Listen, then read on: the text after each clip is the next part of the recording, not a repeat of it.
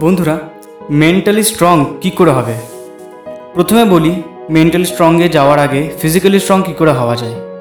আমরা সকলেই জানি যে যার মধ্যে স্ট্যামিনা স্ট্রেংথ আছে, তাকে ফিজিক্যালি স্ট্রং বলা হয়। অর্থাৎ যার মাসেল স্ট্রং ঠিক আছে? অর্থাৎ মাসেল উইক হওয়া চলবে না, বা কেউ একটু বেশি পরিশ্রম করেও ক্লান্ত হয়ে যায় না। ধরো তুমি কখনো জিম যাওনি, বা তুমি কখনো ফিজিক্যালি কোনো ওয়ার্কআউট করোনি, কখনো কোনো হাঁটাহাঁটি করোনি, কোনো কিছুই করোনি ফিজিক্যালি ওপর। তাহলে তুমি যদি নতুন কোনো কাজ স্টার্ট করো এবং প্রথম দিনে তুমি হয়তো একটু বেশি করে ফেললে, তাহলে তোমার বডির মধ্যে পেন শুরু হয়ে যায় এবং তারপর থেকে তুমি সেটা করা ছেড়ে দাও। তার মানে তুমি ফিজিক্যালি একদমই উইক হয়ে আছো। আবার হয়তো কেউ আছে যাকে ফিজিক্যালি বাইরে থেকে দেখে খুব স্ট্রং মনে হচ্ছে, কিন্তু তার হয়তো ইমিউনিটি খুব একটা স্ট্রং নয়, অর্থাৎ অল্প কিছুতেই তার শরীর অসুস্থ হয়ে পড়ে। তাকে কি আমরা ফিজিক্যালি স্ট্রং বলব? না। এবার এগুলো থেকেই মেন্টালি কীভাবে স্ট্রং হওয়া যায় সেই পয়েন্টগুলো নিয়ে আলোচনা করব। সাপোজ কোনো একটা প্রবলেম এলো তোমার জীবনে, সেই প্রবলেমটাকে সলভ করতে হবে তোমাকে এবং সেই প্রবলেমটাকে সলভ করার জন্য খুব একটা তোমাকে এফোর্ট দিতে হচ্ছে না বা খুব একটা এফোর্ট তোমার লাগছে না।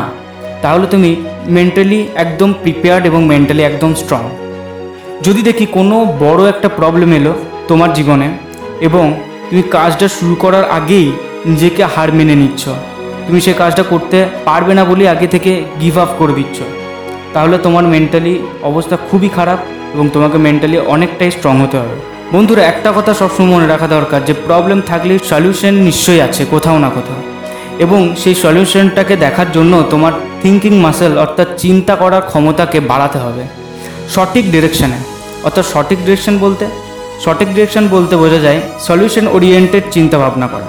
আর রং ডিরেকশন মানে প্রবলেম ওরিয়েন্টেড চিন্তা ভাবনা করা। তুমি যদি প্রবলেমের মধ্যেই ফেসে থাকো, তাহলে সলিউশন অবধি পৌঁছাবে কীভাবে? দ্বিতীয়ত, কোনো একটা প্রবলেম এলো, কিন্তু অনেক এফোর্ট লাগিয়ে কোনো মতে তুমি সেটা সাকসেসফুল হলে বা সেটা সলিউশন বের করলে। তাহলে তুমি কি মেন্টালি স্ট্রং না। কেন? কারণ তোমাকে প্রচুর এফোর্ট ইউজ করতে হচ্ছে সেখানে। তুমি একেবারে নিমেষের মধ্যে সেটার সলিউশন বের করতে পারছ না।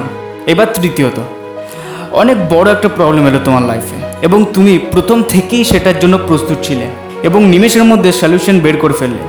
মানে যে প্রবলেম সবার কাছে বিশাল বড় কিছু একটা, সেটা তোমার কাছে কোনো ব্যাপারই না।